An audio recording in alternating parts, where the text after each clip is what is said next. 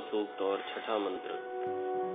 त्वं सुतस्य पीतये सद्यो वृद्धो अजायथाः, इन्द्रज्येष्ठाय सुक्रतो। पदार्थ, हे इंद्र विद्यादि परम ऐश्वर्य युक्त, सुक्रतो, श्रेष्ठ कर्म करने और उत्तम बुद्धि वाले विद्वान मनुष्य तम तू सद्य शीघ्र सुतस्य।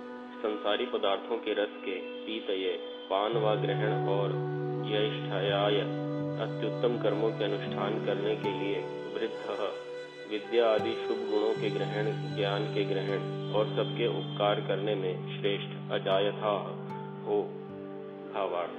ईश्वर जीव के लिए उपदेश करते हैं कि, हे मनुष्य, तू जब तक विद्या में वृद्ध होकर अच्छी प्रकार परोपकार न करेगा, तब तक तुझको मनुष्यपन और सर्वोत्तम सुख की प्राप्ति कभी न होगी।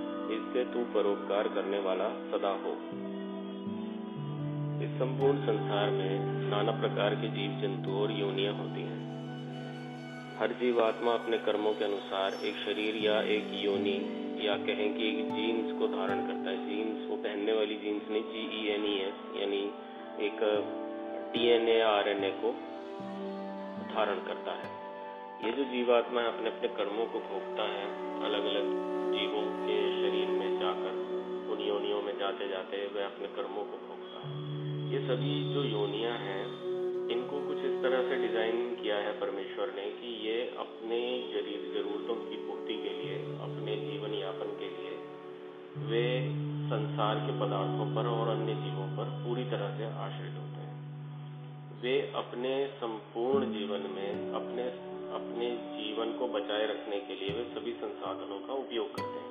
परंतु वे पलटकर उन संसाधनों की पूर्ति नहीं कर पाते। उनको, उनकी बुद्धि, उनका जो जो शरीर है, जो उनकी लाइफस्टाइल है, वो इस तरह से ही होता है कि वे चाहकर भी वे किसी की उन्नति या परोपकार में अपना योगदान नहीं दे पाते। इन सभी से अलग एक जीवा, एक शरीर है। जो या योनि कहे वह है मनुष्य योनि। ये मनुष्य योनि जो है, इसकी जो बुद्धि है, वो इसे बाकी सभी जीव जंतुओं से, प्राणियों से अलग करती है। ईश्वर ने उसको एक बुद्धि ऐसी दी है कि वह अपने जीवन का चुनाव स्वयं कर सकता है। और इस चुनाव में वह चाहे तो अपने जीवन को उत्कृष्टता की ओर बढ़ा सकता है और चाहे तो निकृष्टता की ओर ले